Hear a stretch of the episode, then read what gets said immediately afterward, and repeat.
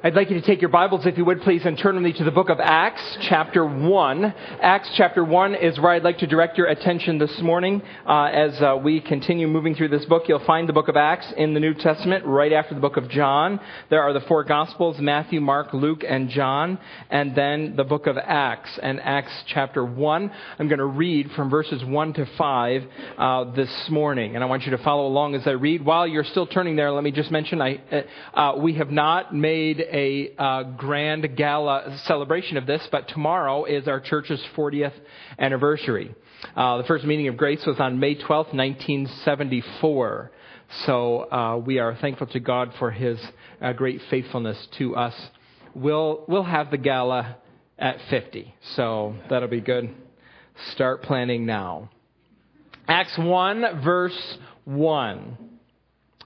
In my former book, Theophilus, I wrote about all the things that Jesus began to do and to teach until the day he was taken up to heaven, after giving instructions through the Holy Spirit to the apostles he had chosen.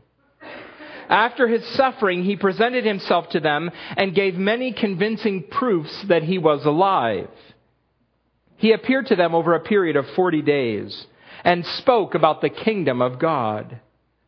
On one occasion, while he was eating with them, he gave them this command Do not leave Jerusalem, but wait for the gift my father promised, which you have heard me speak about. For John baptized with water, but in a few days you will be baptized with the Holy Spirit. Now, we've read the book. Let's speak to the author, shall we? Father, we come into your presence today and we have your book open before us. This is a marvel. It's a mystery to us would you speak to us through this book? Uh, we believe that's what you do. That's why we read it and, and think about it and, and study it.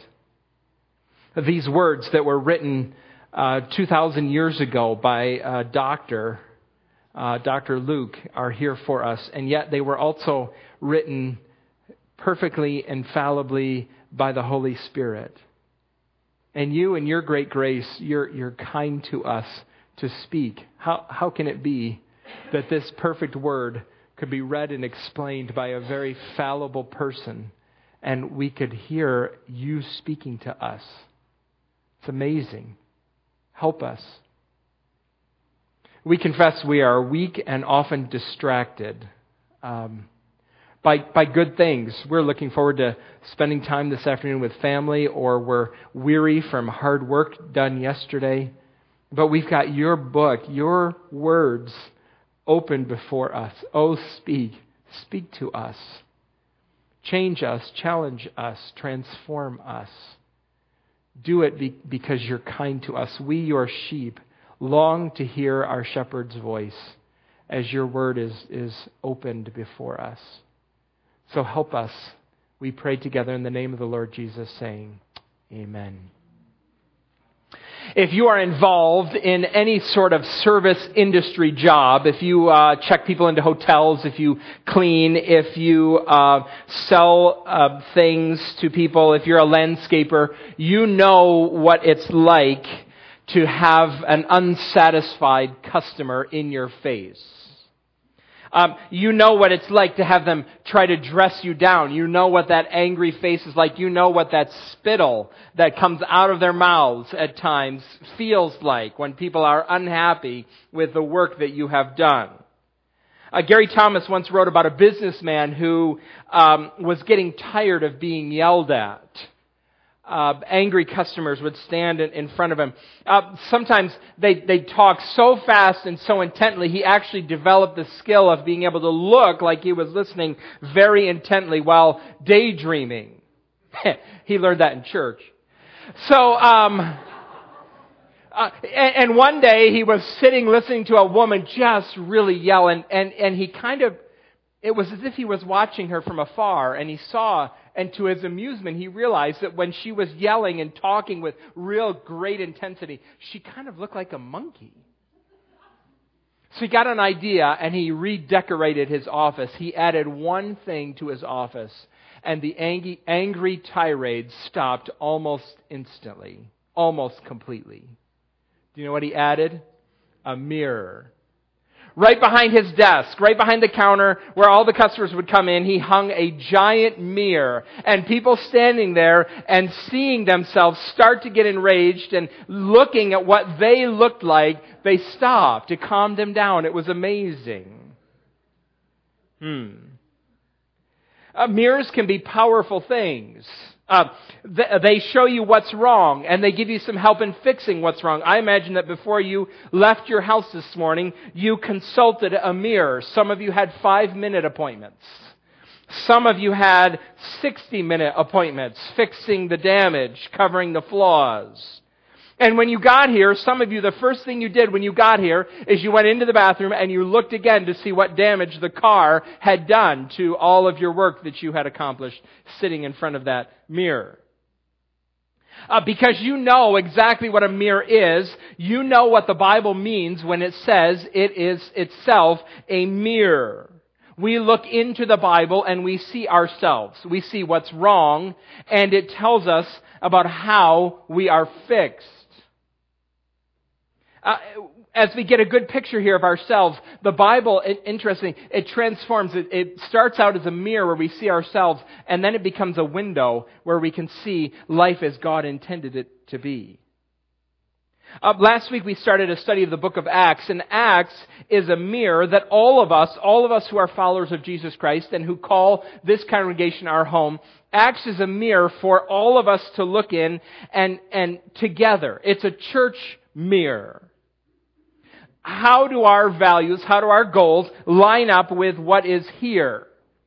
We want to see how we look in this book. And more importantly, we want to add to our own church the enthusiasm, the vision, the power, the, the mission, uh, the confidence that these early followers of Christ had.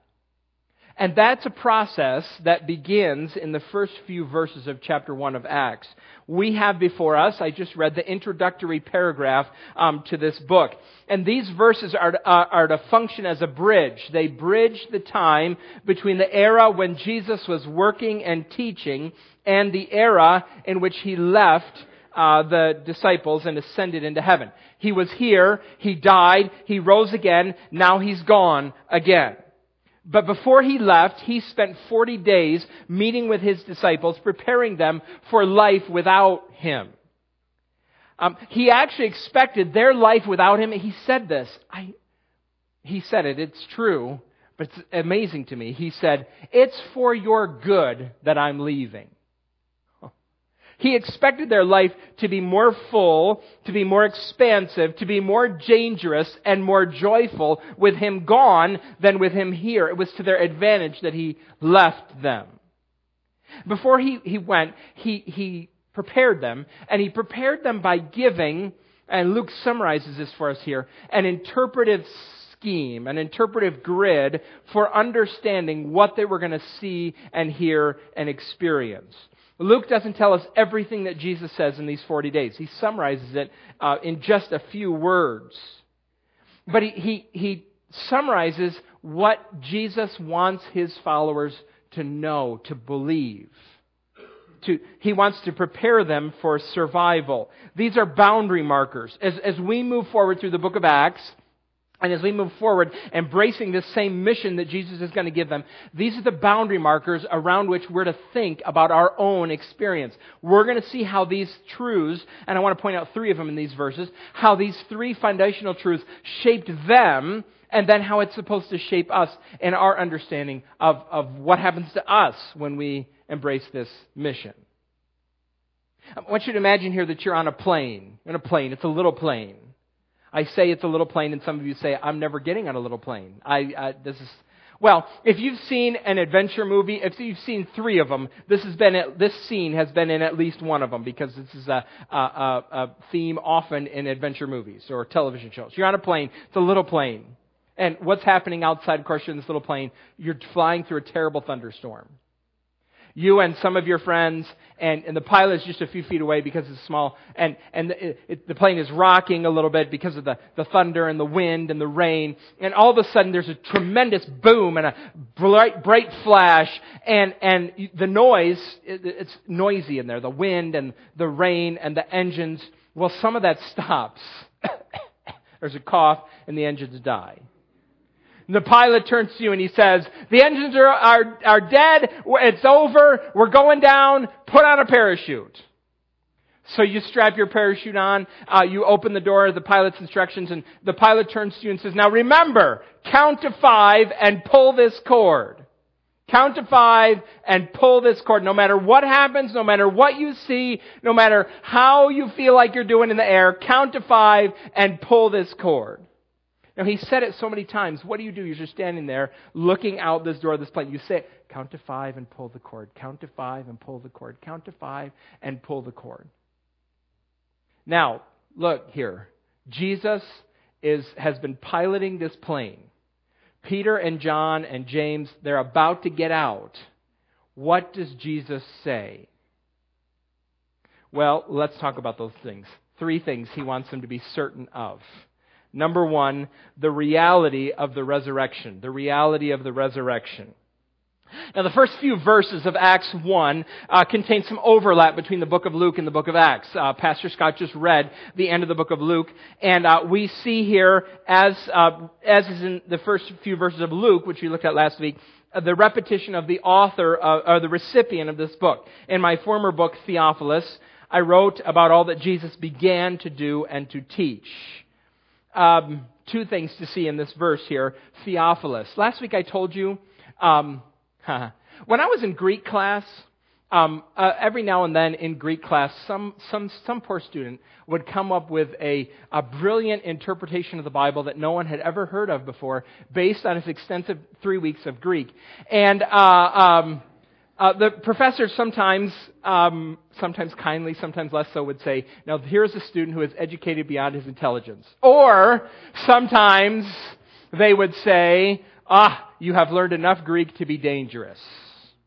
Well, I told you that the word Theophilus, the name Theophilus means lover of God. It actually means loved by God.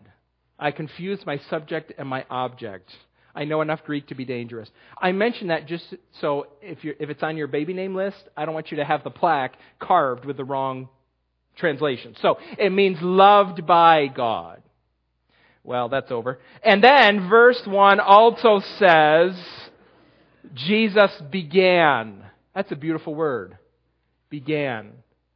This is what Jesus began to do and to teach. And if, if Luke, the Gospel of Luke, is about what Jesus began to do, what's the book of Acts? The implication here is that the book of Acts is what Jesus is continuing to do and to teach. Except in the book of Acts, it's going to be how he does it through his apostles and by his Spirit.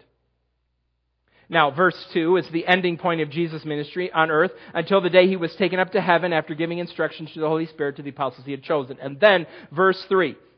After his suffering, he presented himself to them and gave many convincing proofs that he was alive. This is the only place in the Bible this word convincing proofs shows up, that word. And it means proof that is decisive proof that is decisive. Uh, Jesus appeared to the, uh, the apostles often enough and consistently enough that they knew, they knew without a doubt that Jesus was really risen from the dead. These men were not expecting it to happen. These men and women defi- defied their belief, but they knew after this 40, year, 40 day period of time they, they knew that Jesus was not a ghost. They knew that Jesus was not an actor, that, that, that it wasn't an actor appeared to look like him. He was not a figment of their imagination. They knew this. If, if this had happened today, they knew that the, the resurrected Christ that they were seeing was not a robot. They knew that he wasn't a holographic image. They knew he wasn't an impersonator wearing a rubber mask. This is not Daniel Day Lewis showing up for the career of his lifetime. Jesus came back from the dead, and they were certain of it. And these first witnesses, they were all eyewitnesses. They saw it for themselves. They were absolutely sure. This was objective reality for them. Uh, they gave proof of their certainty in this resurrection by how they lived their lives and how it transformed them. The effect that the resurrection had on these men and women is, is often cited as one of the ways we know that Jesus rose from the dead. They died for this belief. They were that confident in it. What we have here in these first few verses of the book of Acts are objective and subjective elements. Christianity is objective. It makes objective claims. It makes the objective claim that Jesus rose from the dead. Now, the subjective part of it will come in verse 5, the baptism of the Holy Spirit. But here is the reality that separates Christianity from all other religions. Our founder is not dead. There's no tomb for the Lord Jesus. There's no bones in the ground anywhere on the planet. Now, think about this here and the, the, the shocking nature of this claim. Um, Kevin DeYoung told a story very similar to this a few weeks ago. I heard him speak. Imagine uh, you see a friend of yours and, and um, he says to you, My grandma, she's alive. Last week you were at his grandmother's funeral. And you saw her. You're, you're pretty sure. So your friend, it means kind, right? You say, yes, she lives in all of our hearts, right? She lives in our memories. We, we love to think about your grandma and how wonderful she was. And no, no, my grandma, she's alive. Yes, in our memories. She'll live forever. She's in my heart too, just like she's in your heart. Your grandma, wonderful. No, no. I took some flowers this morning to her tomb, to her grave. It's open. The vault uh, the, the cover of the vault has it's been moved, the casket, there's nothing in there. So I, I dropped the flowers, I ran home, and I went into my kitchen. I was going to tell my parents, and Grandma was at the stove. She's making cookies right now. Oh, you would want to go check those out, right? Are they any good? Is your grandma still really alive? This is stunning. And the Bible is making this claim about the Lord Jesus. He is really alive. This is ultimate reality shaping truth.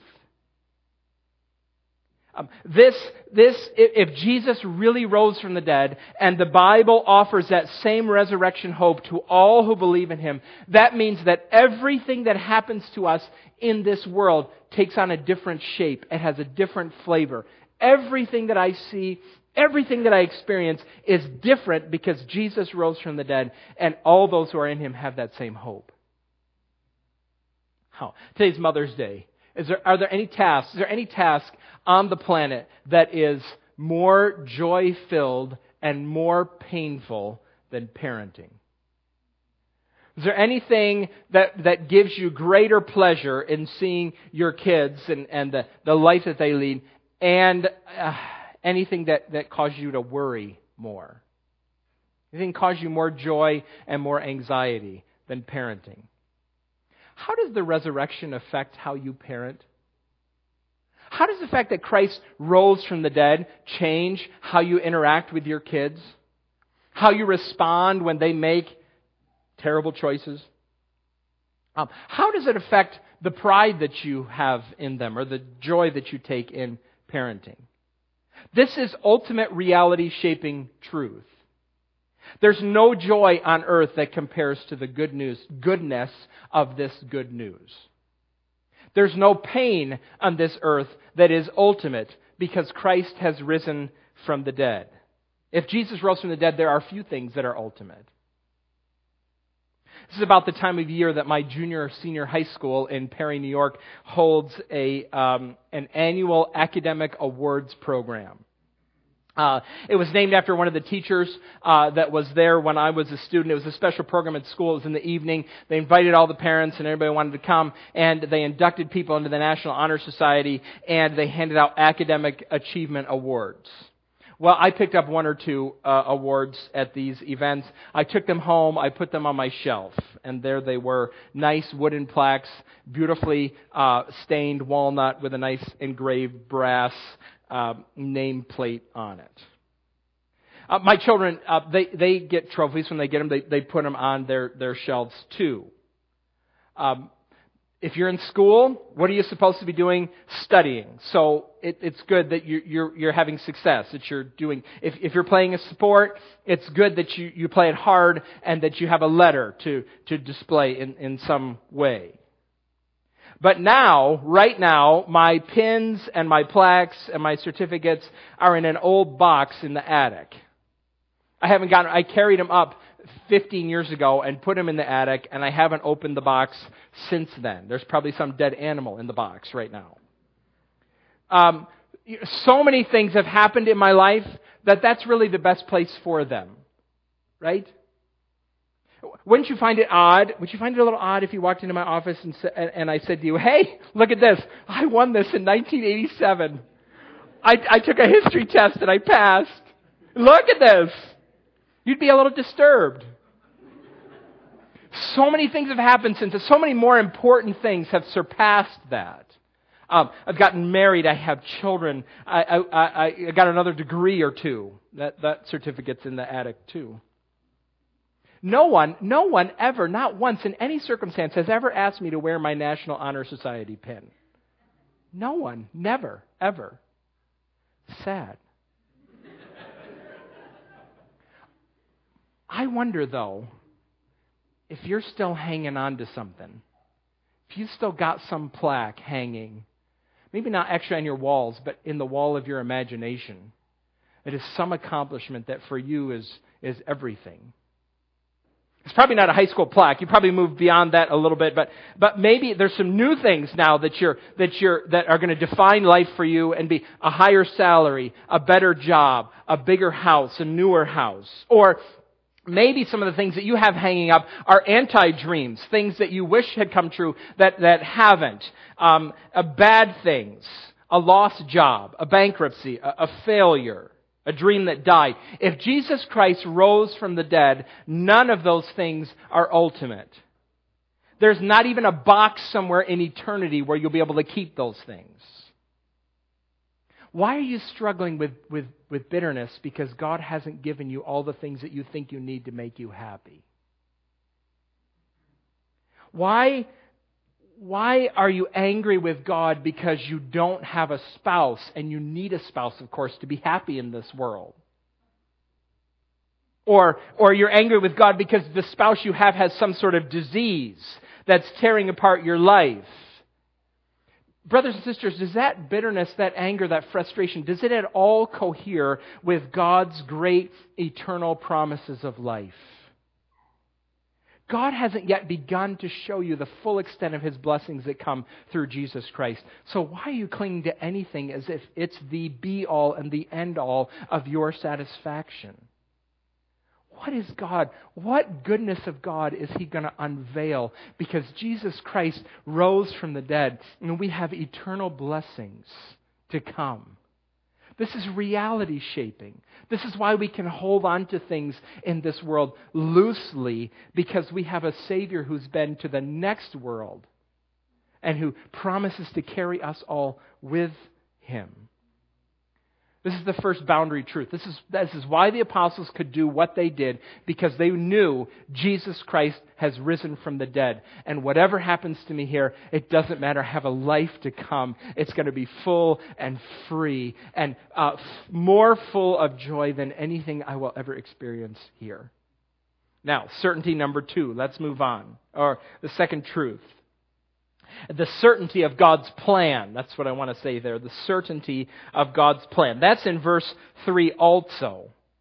Um, look what it says here in verse 3. After his suffering, he presented himself to them and gave many convincing proofs that he was alive. He appeared to them over a period of 40 days and spoke about the kingdom of God. Now, I wish I had been there for some of these lessons. And I wonder, why didn't anybody write them down? He's talking about the kingdom of God. The phrase kingdom of God has been one of the most difficult puzzles for people uh, over the centuries to figure out what exactly does the Bible mean when it says the kingdom of God. What exactly is it talking about? Uh, the word kingdom appears in the book of Acts eight times. It's here right at the beginning, and it's here at the end, Acts 28, 31. It's bookends. Uh, Paul in Romans, uh, in Rome, sorry, in Acts 28, is speaking about the kingdom of God. And in Acts 19, in Acts 20, uh, 28 also, Luke uses this phrase to summarize Paul's ministry. He proclaimed the kingdom. The kingdom of God is a summary of God's unfolding plan. Justin Hendricks talked about this a little bit at Sunday school last week. Um, he talked a little bit about the nature of the unfolding kingdom. What I want to do is I just want to briefly mention four ways that the Bible uses the phrase kingdom of God. It's important in Acts. It's going to come up again. So I just want to unpack this briefly. First, there's the sovereign kingdom. There's the sovereign kingdom. God's sovereign rule over creation. 1 Chronicles 29:11 Yours Lord is the greatness and the power and the glory and the majesty and splendor for everything in heaven and earth is yours. Yours Lord is the kingdom. You are exalted as head over all. God is is the the creator king and all creation is his domain. Behold your king we say. So then secondly there is the everlasting kingdom the everlasting kingdom. It's the kingdom that is yet to come. And that's the day when everything on earth that is will gladly acknowledge God's supremacy. All sin will be punished, all rebellion put down, and God will be gloriously celebrated as the King of all. 1 Corinthians 15, Jesus is going to hand the kingdom over to the Father, and God will be all in all, the everlasting kingdom uh, many of the prophets pointed forward to this day. Then third, there is the spiritual kingdom, the spiritual kingdom. This is the realm of all believers. Colossians says that God through Christ brings you out of the dominion of darkness into the kingdom of His dear Son. Um, you enter this kingdom by faith. Announcing this good news is the gospel of the kingdom. The parables in Matthew 13 uh, are about this growing spiritual kingdom. Uh, or to use another phrase, an old, old preachers used to use the mystery form of the kingdom. And finally, the Bible also refers to the Davidic kingdom. Davidic kingdom. This is the Israelite nation state. Its headquarters is in Jerusalem and it's ruled over by a Davidic king, a descendant of King David. Now the Bible at various points uses the word kingdom to describe all four of these and they have overlapping qualities. Sometimes it's difficult to tell exactly what's in view. Sometimes you can tell in the Bible that the disciples are asking a question of Jesus or the Jews that are around Jesus want to know about one type of kingdom when he's actually speaking about a different type of kingdom. Uh, that's interesting, maybe what's happening in Acts 1 6. They gathered around him, the disciples. We'll talk about this a little bit more next week. Lord, are you at this time going to restore the kingdom to Israel? They're asking about the Davidic kingdom.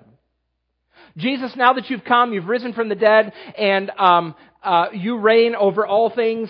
Uh, uh, you conquered death. Is now the time you're going to sit on David's throne in Jerusalem, and now are you going to drive the Romans into the sea, and now are you going to rule the world from Jerusalem, and now do we get to be prime minister and secretary of state in this new kingdom that you're going to build, the Davidic kingdom? Uh, Jesus says, well, let's not talk about that. You have a job to do in the meantime. And sometimes there's, there's debate, discussion about the relationship between the Davidic kingdom and the everlasting kingdom, or the Davidic kingdom and the spiritual kingdom. The best way to read your Bibles is to say, when they use the word kingdom, what kingdom are they talking about? Who's asking the question? And what are they seeking to know? Uh, what Jesus, though, the book of Acts tells us repeatedly is that if you want in on the spiritual kingdom, the kingdom that is happening now, you must be rightly related to the Savior King. You must be related, rightly related to the King who is the Savior. Friend, if you're here this morning and you're not a follower of Christ, whether you know it or not, you live in God's world. The world over which He reigns. It's a broken world. If you look at the the, the pain and the difficulty that some people in this world experience, it, it might cause you to ask some significant questions about God's capability as a ruler. But He is the sovereign, He is a patient sovereign ruling over this world. I wonder if it would surprise you to know that one of the evidences or one of the signs that we have in this world, there are, there are multiple signs. One of the signs that we know in this world that God is king over all is the rising tide of conspiracy theories. That's a strange piece of evidence, isn't it? We talked about this in Bible study a few weeks ago. Isaiah the prophet tells us about this. You know about the rising tide of conspiracy theories, right? Elvis and John F. Kennedy and Osama bin Laden are hiding together, and they're the ones who actually planned 9 11. You know, those theories. Uh, one of the reasons that conspiracy theories rise and come and are spread is because people are looking for something to replace God. They, they fear and they long for some sort of higher power. They're looking for some grand a master planner or set of master planners, someone somewhere who is big enough and powerful enough to control the financial system and control the political system. They want there to be out there some entity, some bigger entity of which they can be in awe. Carl Sagan, uh, certainly not a conspiracy theorist, uh, but he used to have his television show, The Cosmos. And Carl Sagan was famous for how he would say cosmos. And, and Carl Sagan spoke about the cosmos this way this ultimate entity, this huge reality. Isaiah says when conspiracy theorists talk about this, they're looking for a replacement for God. They're looking for somebody to be over them. Look, look at what Isaiah 8 says. Do not call conspiracy everything this people calls a conspiracy. Do not fear what they fear and do not dread it. The Lord Almighty is the one you are to regard as holy. He is the one you are to fear. He is the one you are to dread. Conspiracy theories point to this innate sense of this larger, grander power. And the Bible tells us that someday the great king, God the king, is going to reestablish his rule over earth. It will be evident to all people. He'll punish everyone in rebellion. He'll fix everything that's broken. The problem with that, though, is if he punishes everybody who's in rebellion, that includes human beings, doesn't it? People who persist in choosing their own way. We, we persist in living in rebellion against him. The Lord Jesus, the Bible tells us, has come to rescue us. And one of the stunning things about the Gospels is when the Gospel writers write about the Lord Jesus Christ and what he did. It, the Gospel writers, they want you to see this is Jesus the King who's come. There's a scene in Matthew 27. This is how Jesus demonstrates his kingly authority. How do you know that Superman is super? He uses his power to rescue people. How do you know that Jesus is the Savior King? Because he's come to rescue us.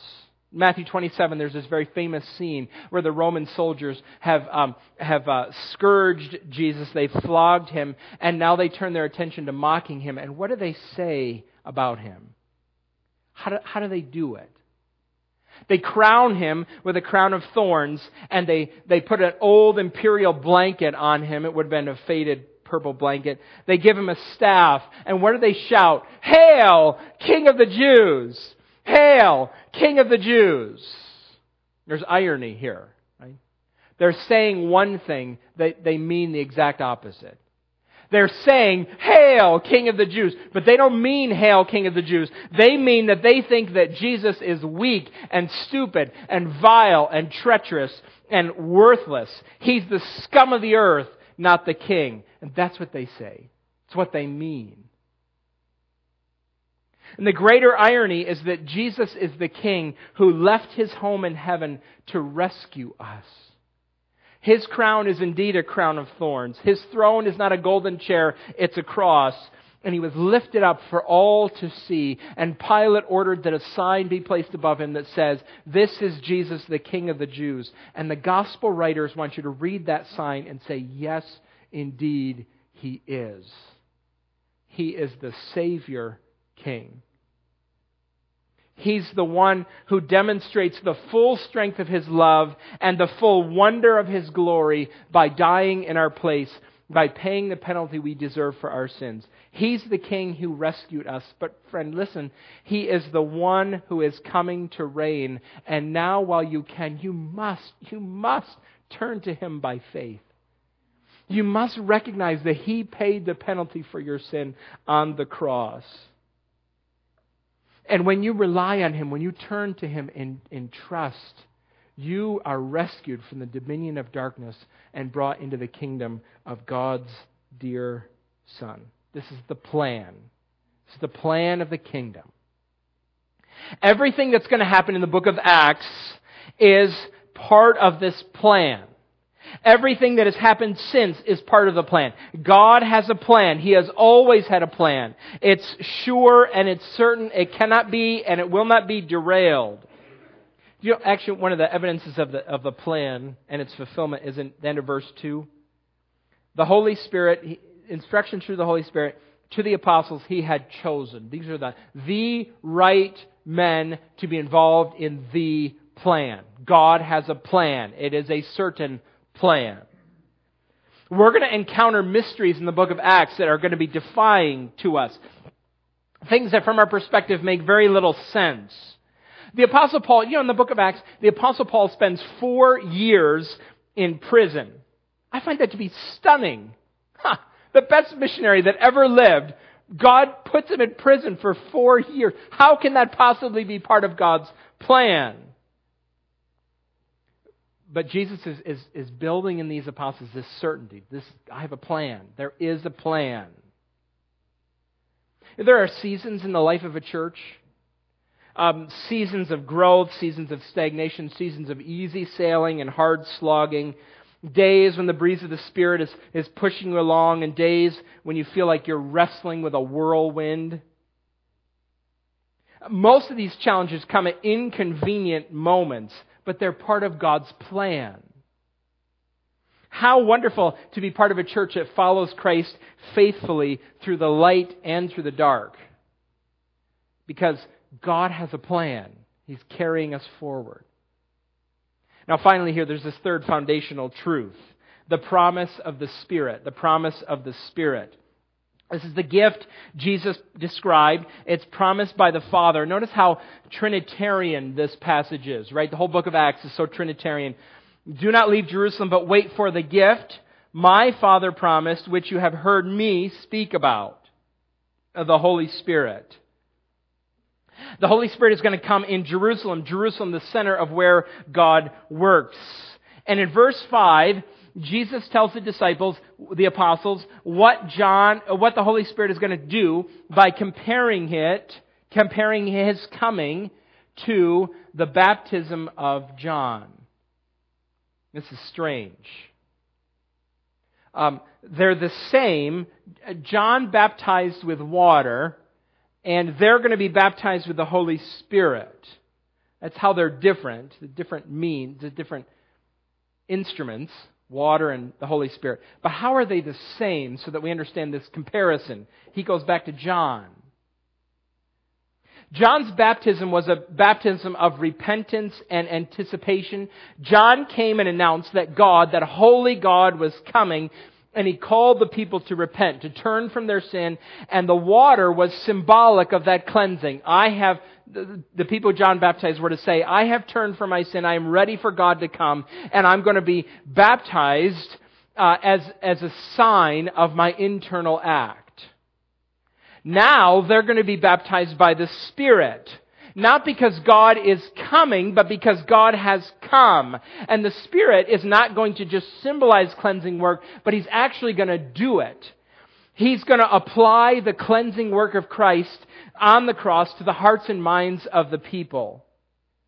Jesus died on the cross. His work is applied individually to followers, uh, to those who trust in Him at various times by the Holy Spirit. His work is purifying work, it's cleansing work um, so that God can dwell with them and in them.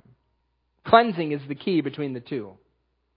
I'm not sure if this is a suitable illustration, but I, will I'll try. Um, my in-laws are going to come to uh, visit us at the end of the month, uh, later this month, and because they're coming, we're going to clean the house. We clean it other times too, but we're really going to clean the house. when my in-laws come, uh, to honor them, to show them that we're glad that they're coming to our house. We're going to do everything we can to make the place look good. My mother-in-law, like my mother, has an immaculate house. Uh, my in-laws, uh, they take a perverse pleasure in keeping appliances and things forever.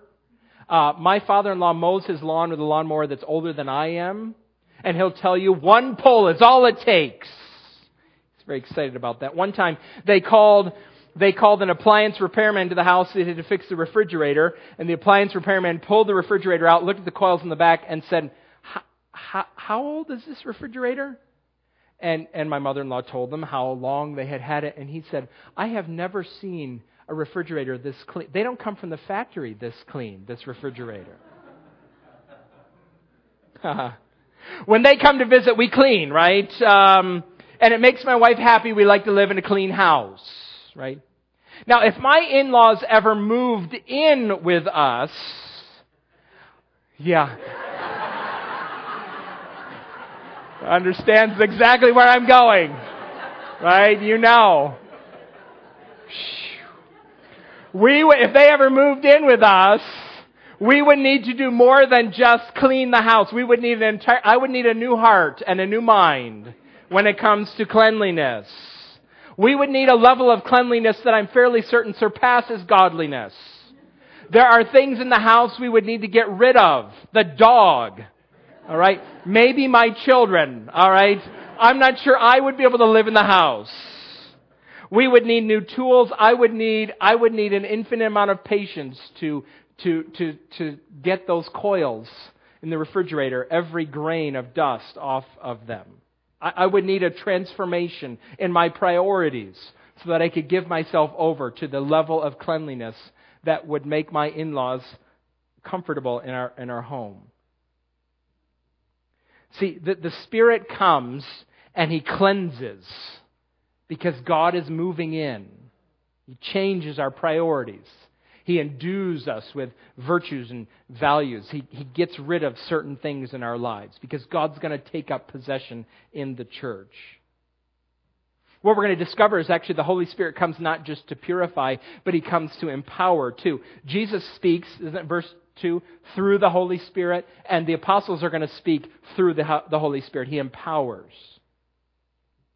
So these are the three truths. Jesus, Jesus built them into disciples, into the disciples. If we want to read Acts and we want to become like this church, we're going to learn about how we have to have them built into us too. Put yourself back on that plane. What does Jesus say to Peter and John before they launch into the air? Jesus is alive. He has a plan. He gave us the Spirit. Jesus is alive. He has a plan. He gave us the Spirit. Jesus is alive. He, he has a plan. He gave us the Spirit. Do these three truths shape how you pray for your growth group members? I wonder if you will recruit Sunday school teachers with this in mind before you make a phone call to ask them to teach. Jesus is alive. He's got a plan. He gave us the Holy Spirit. I hope you walk into your Sunday school classroom that way. Guess what, children? Jesus is alive. He has a plan, and He gave us the Spirit. Is that, is that how you serve as an elder in our congregation? Jesus is alive. He has a plan. He gave us the Spirit. I wonder if we're going to talk about buying land or building uh, or discipling church members or spreading the gospel in Lancaster County with this in mind. Jesus is alive. He has a plan. He gave us the Spirit. Uh, when a missile shoots from its launcher, uh, and it heads towards a target. There's a constant communication between that missile and uh, satellites and, and the, the launch site, and uh, constant GPS work going on, and constant adjustments. The rockets are, are, are, are, are moving, the fins and the flaps move, and sometimes in, in ballistic missiles, actually the engine shifts a little bit to change the trajectory of that, that missile. Jesus is launching these men and women in Acts 1 into this fabulous mission around the world, and there's constant adjustments. And what determines how they're adjusted, these truths? Jesus is alive. He's got a plan. He gave us the Spirit. Let's pray, shall we? Father, we are grateful to you for this um, orientation work that you give us. Father, we are prone to forget. We are forgetful people. And our forgetfulness makes us withdraw. It makes us fearful. It makes us worry. It, it makes us um, frustrated and angry and morose. But Father, we want to be people who are um, realistic about this broken world and yet confident of your great plan for it. Jesus is alive. It fills us with joy. Your plan is certain. We move forward with confidence, and, and you'll help us face whatever challenge we have this week because of your Spirit. Father, I thank you for these men and women who, who love you and who love your word. And this week they'll face hard things and challenging things, and they'll be tempted to forget these great truths. Oh God, would you implant this deep within us, this boundary shaping material Uh, about our great Savior, the Lord Jesus Christ? It's in His name that we pray these things together, saying, Amen.